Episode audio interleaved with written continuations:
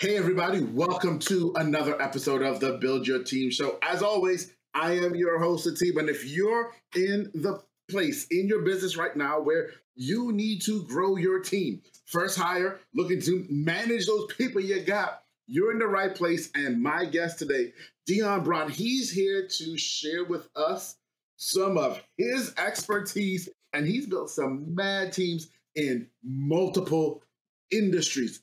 And as always, Build Your Team is brought to you by Client Attraction Pros. Hey, it's time that you become the thought leader of your industry, and we're going to help you do that and make it fast, easy, and fun.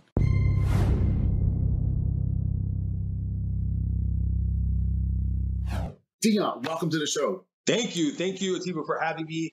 Thank you guys for listening to this man's show. I know he's providing valuable information and tools for you guys, strategies, and all the good stuff that it takes to build your best business. So, Atiba, thank you for having me. And guys, thank you for listening.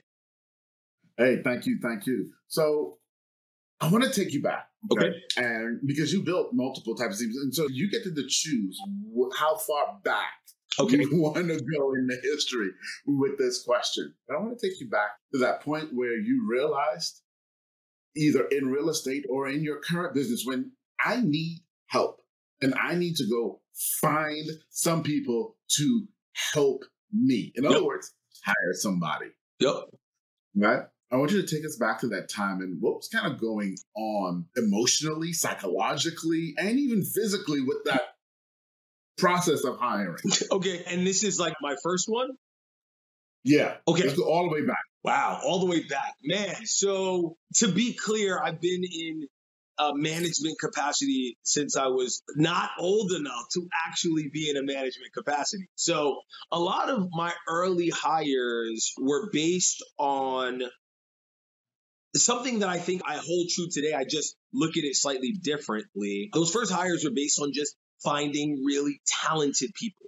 And I think that oftentimes we can look for fits, right? But if Mhm. our universe, if our vision isn't so broad that genuinely talented people don't want to get into business with us, only the people that fit the specific role that we're hiring for, they were only going to be as big as the people that we hire.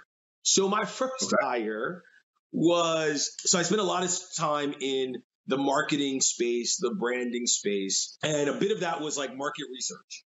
And if anyone's been in a market research capacity, man, it's like call centers, it's a lot. And Mhm. so I had, it's, it's actually a really great story. So I had been able to be a part of like a prison to job work situation where Yeah. I worked with the city with a specific company to find individuals that were deemed unhireable due to their record, their criminal record, but that deserved an opportunity to really showcase their talent and showcase their value because we know that criminal background isn't necessarily equivalent to the person that you are today. Everyone gets the Correct. chance to grow and change and become a fully realized person as they deem fit. And so it's always been important for me in every part of my career to make sure that there's some sense of give back, there's some sense of reciprocity, there's some sense of whatever. So hiring these people, right? But but I'm also unprepared as like a 20 something year old to be dealing with like the mental, emotional, social, psychological issues that come with being fresh out of a prison system. So the idea Right. of the hire was great. The actual process of hiring, not so much for a whole bunch of reasons, right? Like you're dealing with a set of individuals that, you know, are kind of newly entering into the workforce. You know, you're talking about human resource, you're talking about, you know, compliance, you're talking about dress code, right? You're talking about the job, but you also know that these people are really looking for an opportunity to change Right. the trajectory of their lives, their families' lives, their children's lives. So it's like you have to humble yourself in those hires and be a servant as opposed to a leader because your job is to listen as opposed to lead and direct. so that was like my first hire situation. And it was crazy. It was amazing. I learned so much. I even see a lot of the people that I hired, both from men's and women's corrections, and they're doing great. They're out in the world. They're being productive. They're starting businesses. And so just, I think having that opportunity to hire in such a non traditional traditional way, right? Like, yeah, like a non corporate, you know, sort of linear way was a really great way for me to learn how much culture matters, fit matters, how much talent matters versus some of the other metrics that we tend to apply to getting a new hire Yeah, no, absolutely. You know, it's interesting because it's those moments often that seem like left field that teach you such greatness about life, right? And such greatness about the, the possibilities. And so I'm curious as your career has gone on and, you know, mid 20s, it was what, six, seven years or so ago? Slightly, slightly close. Thank you. Appreciate that. Right. But, you know, what were some of those lessons that you picked up there that, you know, maybe you wouldn't have picked it up in other environments, but have really helped you in other environments? Absolutely. So, one of the biggest things, and just to give your audience some context, I've done hirings for like Adidas, for hospitality groups, in real estate, led as CEO, as marketing director, CMO, some really great companies. Mostly, though, a lot of the projects, a lot of the roles that I've taken have been about restructuring existing mm. teams, organizations, departments, right? So a lot of it right. has been about sort of figuring out people first and really understanding how people really focus on the day-to-day parts of the business, but also the overall culture of the business, right? Like how do people feel about the business as employees? How do people feel about the business right. as directors? So here's some things that I've learned in that first part of the process, in that early 20 stage, that I've been able to apply to other parts of my business. The first is you got to know yourself. You have to have a mm. clear idea of who you are as a person. What's your communication style? What's your leadership style? What's your vision? How well do you communicate? Right? If you don't really know who you are, you will hire talent but not be able to retain them because the way that the relationship that you build with them will be built on the way that you think you're being perceived versus the way you actually are functioning and relating to that person. So, with that yeah. said, you might need some assessments. Get some assessments. Assessments saved my life. Atiba, mm. I'm telling you, like between there's an Enneagram that does like ratings of statements, like I am less like this, more like this. There's Meyer Briggs, which does like the four personality quadrants. There's the yep. DISC, dominance, DISC. influence, steadiness, conscientiousness. Those four tests, Enneagram, Meyer Briggs, DISC, and oh, those three. Those three, I think, are going to be some key players in helping anyone hire the right person because between the three, they will tell you how a person works in a team structure, how they deal with supervision, if they need supervision, if they're a leader, if they're not a leader. It'll give you a lot about how they see the world and what their right. viewpoint is. And I think it's important that we understand that type of stuff, like how someone's going to relate to your team, how they're going to relate to the culture. And I figured that out early on is that I couldn't individually be the only person that is the determiner of a hire. So right now, I use assessments. I use other people on management team, other people that are on non-management portions of the team. So that might be just a regular employee and staff, right? So front desk person, for instance, right? Like bring them into the hiring process, in the team building process, because they right. affect other parts of your business. That person may not be directly influencing. But if you're building a culture, and you're building a business where there's cohesion and there's interconnectivity between departments and people, then you want to make sure that person's not just really good for this one specific thing, but just really good to the overall company. Yeah. Yeah. No, absolutely. I mean, you just said a, bunch of stuff, and I just took a bunch of notes and stuff to come back to. Sure. I don't even know where to start because, well, I want to go back to a point, but I feel like going all the way back there, we're going to miss so much good stuff that you said there. But hopefully, we can tie it together here. Okay. Right? You've often come in and had to restructure teams or department, and so in the lens of culture and a lot of the other things that you said, right? Number one, what causes a company to realize that they need to restructure a team? And or number two, is it ever that you come in and then you have to say, you know what y'all need? Y'all need to restructure this thing. And like, what are those markers that make you realize we may need restructure? Absolutely. Great question, Atiba. So I think that like a bunch of it comes to alignment. It's all about alignment, right? Like mm-hmm is everyone aligned to the vision of the organization? Is the vision of the organization aligned to its customer base? Are stakeholders, shareholders aligned to projections around the company that are clear and that are accurate?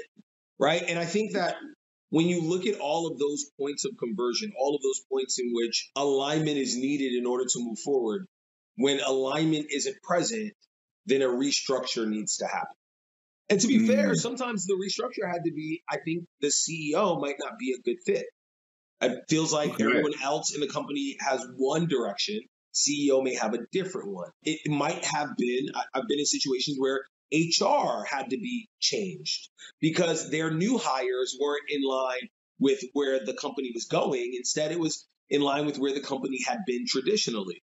So those are points of like restructure where I've had to come in and say, guys, I think someone needs to go or this needs to change. Other times, the organization can see that there is this dissonance, this distance, this unalignment between people in an organization and themselves. Great example I came into an e commerce company and they had different divisions working a PR division, a branding division, a marketing division, sales division, takes all that stuff. From their hiring process, they had basically divided a lot of their departments into ethnicities, or at least it hmm. seemed that way. And so the company was having a problem because it would seem that certain departments were paid less attention to, could take less holidays than other departments. Wow. And because certain ethnicities were dominant in certain departments, it seemed like it was racially fueled. So leadership was like, that's not our intent the boots on the ground said, well, this is what the perception is. This is the lived experience, right? So I had to come in, recognize that one, there was some natural merging of departments that needed to come together that would allow for more balanced perspective. And also just creating like town forums, town halls so that leadership could have direct conversation about how valuable each part, each unit of their company was, right? And so a bit of it was just like teaching and listening, right? Like the biggest thing in restructuring an organization is you got to come in and listen and not leave. Like, and so I spent a whole probably six months just listening. I know they were like, why are we paying you for listening? But I learned a lot about and their people, yeah. You know? And that's something that you learn from working with the corrections, right? And people, it's just, you got to listen to them before you can lead them. Yeah. And listen, right. these guys in the correction side, we were doing like all the major market research. And we're doing a lot of political, a lot of medical, new science, some commercial, a lot of foreign mm-hmm. language. And so what I found is that there are a ton of bilingual people in multiple languages that had come out of correction facility that had this natural talent, right? That could get on the phone and talk to people and talk and speak in the native language. And so it was like, this is such a, you know, it wasn't in the company before, but it was such a clear case for, you know, if we need bodies, then let's find people that really have a vision for their life and let's help them get there. You know what I mean? And like, I learned yeah, so much about dealing with people and listening to people at that role. It was great. Yeah, that's awesome. That's awesome. Okay, so that's the restructuring of teams and yep. departments. And I hope that, that anybody who's listening kind of heard where Deeon was coming from there and on the misalignment and that feeling of misalignment and finding the misalignment and being able to deal with that, even if that's coming from the top. Yep. Right. But then there was another point that you made. I told you, you made so many great points. I want to ask. go, go back to it. Well, make sure that one. in the time frame that we have, that I give you and your audience as much as I have to offer. So, so 80 points that I have right now, so I appreciate that. I'm glad to. So, you know, it almost sounds cliche. Okay. Right? Know yourself.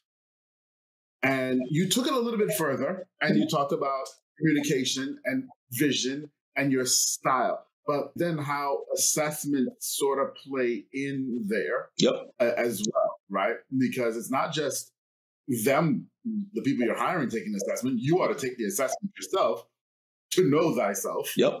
right. Not yep. just give it. But how do you deal? How do people deal with that now? Because, you know, it's no one taught us how to do that in school.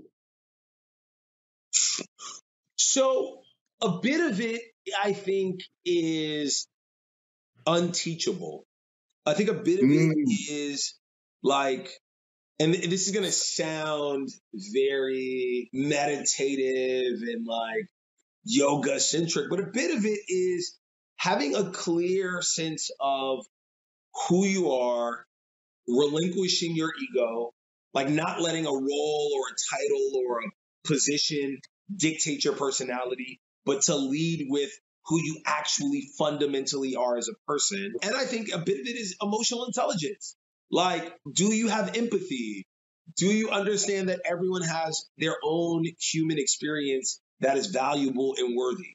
Right? Like, if someone comes to me and they're trying to get hired for an creative director position and they deserve 300,000 and some other person comes up to me and they're looking for a graphic designer job at $11, I don't know if that graphic designer for $11 today will be creative director tomorrow worth $500,000, right? And so right. it's important that you understand that where you meet people is not necessarily where you will be and where they will be. And so I think when we understand that, we first need to kind of get a grip on who we are and how we present in the world in order to attract really good talent. That's like a magnetism thing, right? Like if you know for instance, there's this great quote Virgil Abloh, designer, did a bunch of things for a bunch of companies, Louis Vuitton, Nike, Off White. He once said, My door is always open. There's no hierarchy. I don't shut the door and get people to ask permission to come in. He was a person that structured himself around an open door policy. Now, I argue that I know some leaders that really need to be put away. They need to be like in their own space. They need to be quarantined because when you let them out, you leave that door open. You don't know what you're going to hear. You don't know what they're going to say. You just don't know. Right.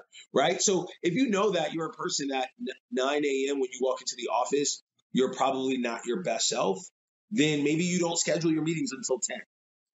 Right. Like if you know that you're a person that you, know, you use conference calls and team meetings to create teachable moments instead of leadership moments that may actually compromise the person who you're trying to teach in mm-hmm. front of an audience, then maybe you do one on ones with your staff instead of trying to find teachable moments in team and group meetings. I think you got to know yourself so that when you are maneuvering in the world, that your best intent is actually being delivered as your best action. Sometimes we right. have really great intent, but the action doesn't show it because we don't really know how the world is interpreting our actions and how we're moving. That whole piece, man, seriously.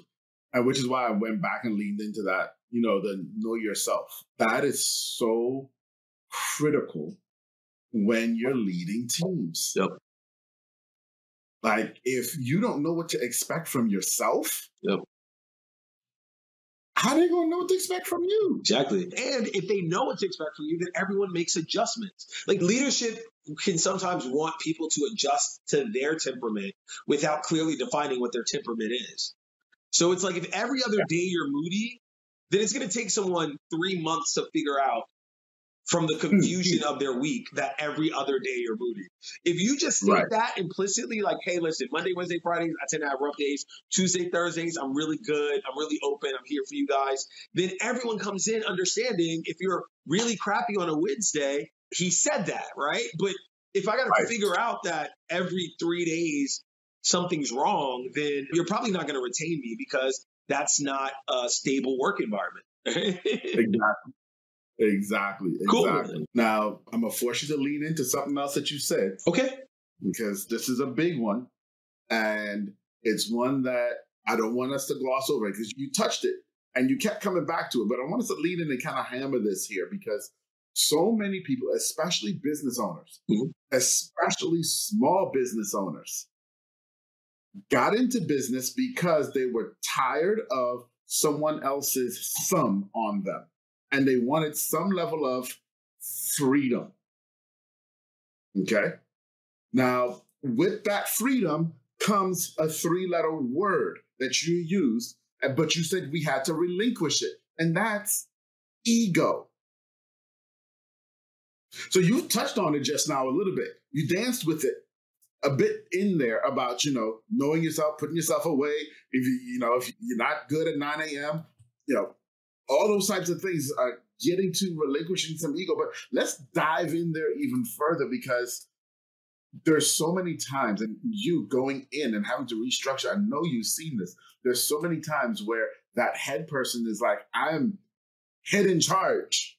It's my way. And the ego often is what's ruining everything. So let's lean into that. How do we get to one, how do you know if your ego is ruining things? And two, how do you start to relinquish?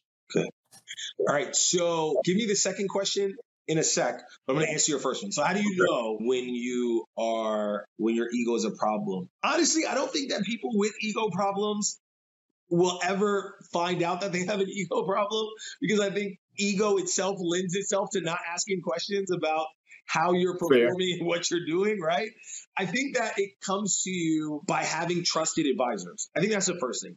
I think when you have people that mm. you trust around you that can be authentic with you and transparent with you, then their feedback will lend itself.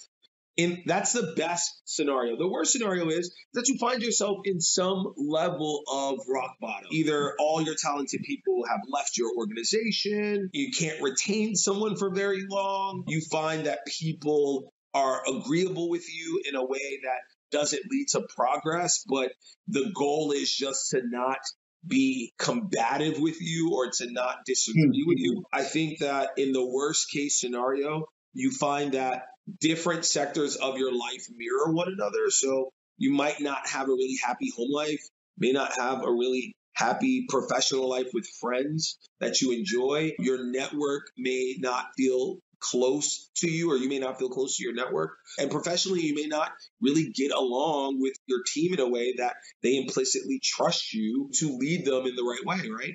You'll find that Yeah. more people are interested in raises as opposed to their contribution. They're just Yeah. like i want to make more money. If you find that you're questioning whether your ego is getting in the way.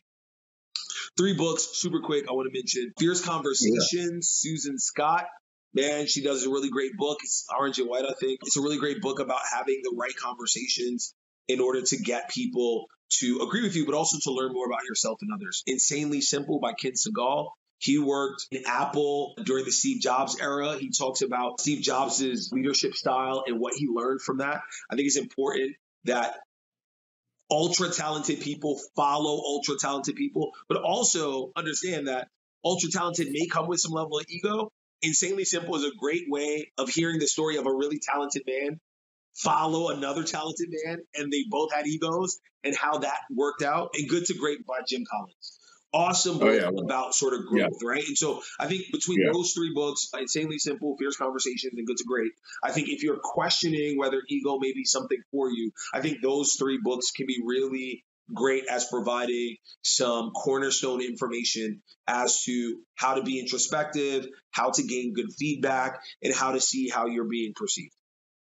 No, absolutely. Absolutely. And so you asked me to hold the second question, but now I got to insert another question Okay, before we all get to right. that I'm question, just because. Okay. right? Although I think it will, it will play kind of nicely and lead right in. But this conversation around trusted advisors, right? You know, it's one of the things that so many business owners fail at is recognizing number one, you didn't go to school for business. Yep. Number two, if you did go to school for business, what they taught you was crap. and it isn't representative of the real world. Yeah. Right. Agreed. And then number three, I got to go it alone. Right. I got to go it alone because I am the lone ranger, the business owner.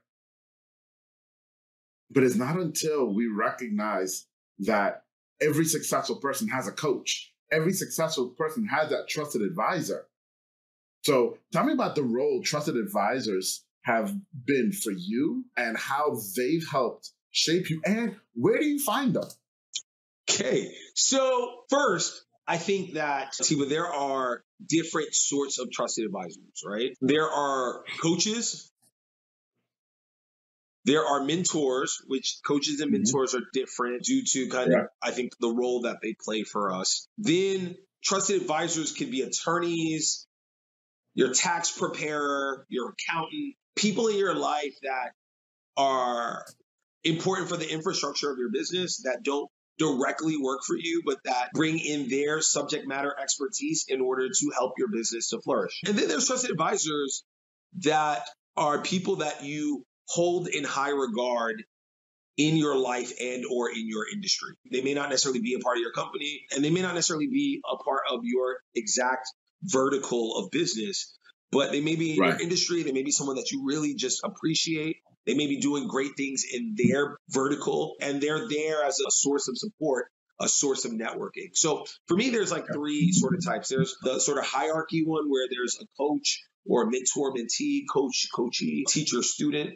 There's another one where it's about everyone that complements and supports your business. And then there are individuals that you just respect and trust their opinion, their vision, what they're accomplishing.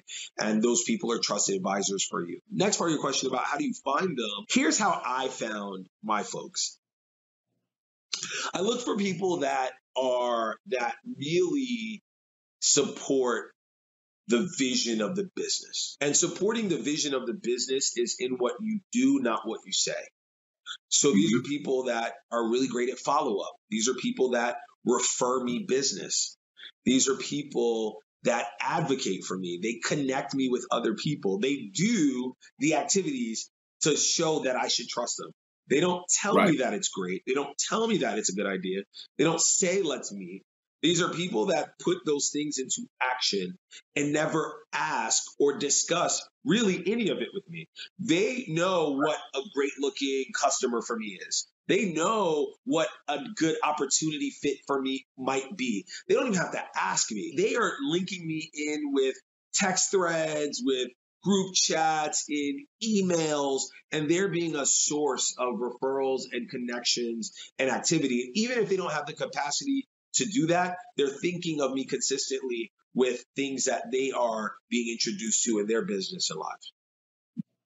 Yeah, yeah, that's great. That's really good. Now, Unfortunately, we don't have time for me to ask you the next question. Uh-huh. But that only means we got to do this again sometime soon so that great. we can continue and answer that next question. Okay. Uh, but before we go, though, Deeon, what I would love for you to do, because we kind of talked about a lot of your past, and, yep. but we didn't talk much about your present. Okay. Right? So tell everybody what you do now, who you serve, okay. and how they can find you. All right, cool. Before I do that, guys, very quickly, because we're short on time, I want you guys to pause this and whatever you're looking at and go give Atiba and this show some likes, some shares, some follows, oh, send it out to somebody else. Do a five star rating on this right now. He's putting out great value for you guys. And trust me, all content creators in every industry will agree that it really helps to be supported and to see that support translate into follow, shares, likes, comments, all that. So if you're listening to my voice right now, pause me. So I'm still going to tell you where I'm at.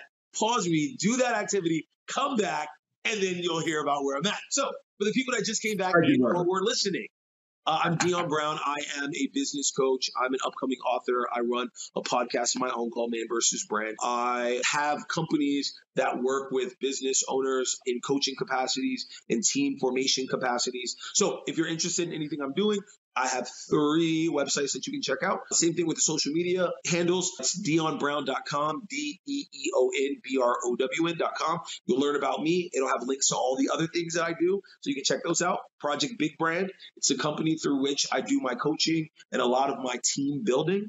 And thirdly, Man versus Brand is a podcast. It's not as great as this man's podcast, but it's not that bad. It's all right. It's okay. it's nice. So make sure you check that out too. And uh, it's been such a pleasure, man, to be on this. I really appreciate it. Hey, Deeon, no, the pleasure is mine, man. It was a great conversation. Thank you for, I mean, the perspective. Absolutely. Right. And pulling it all together and really being able to, like we said in the beginning, you we so much that you learned from the beginning working in corrections all the way through it to now. Yeah. And helping people grow now. And so that's awesome. It's awesome to see somebody who's taken life experience and turn it into passion and is helping more people. So thank you, man, for what you are doing and what you continue to do. If you've been listening to us, do me a favor. Do me a favor. Listen to this again. And you're doing me this favor for yourself because there's some gems in here that Deeon dropped, okay, about understanding your organization and your culture. And let's face it, you and I, we started businesses and we do have ego. We do. But it's time we put them aside. Listen to some of what this man had to say today. Because if you're falling short in some ways and you need to step up your management, now's the time to do it. The world needs your business. The world needs what you do. But if you're the holdup, you're selling everybody short. So thank you all for being here. Deeon, as always, man, thank you for being here. Appreciate you. Talk to y'all later. Bye bye.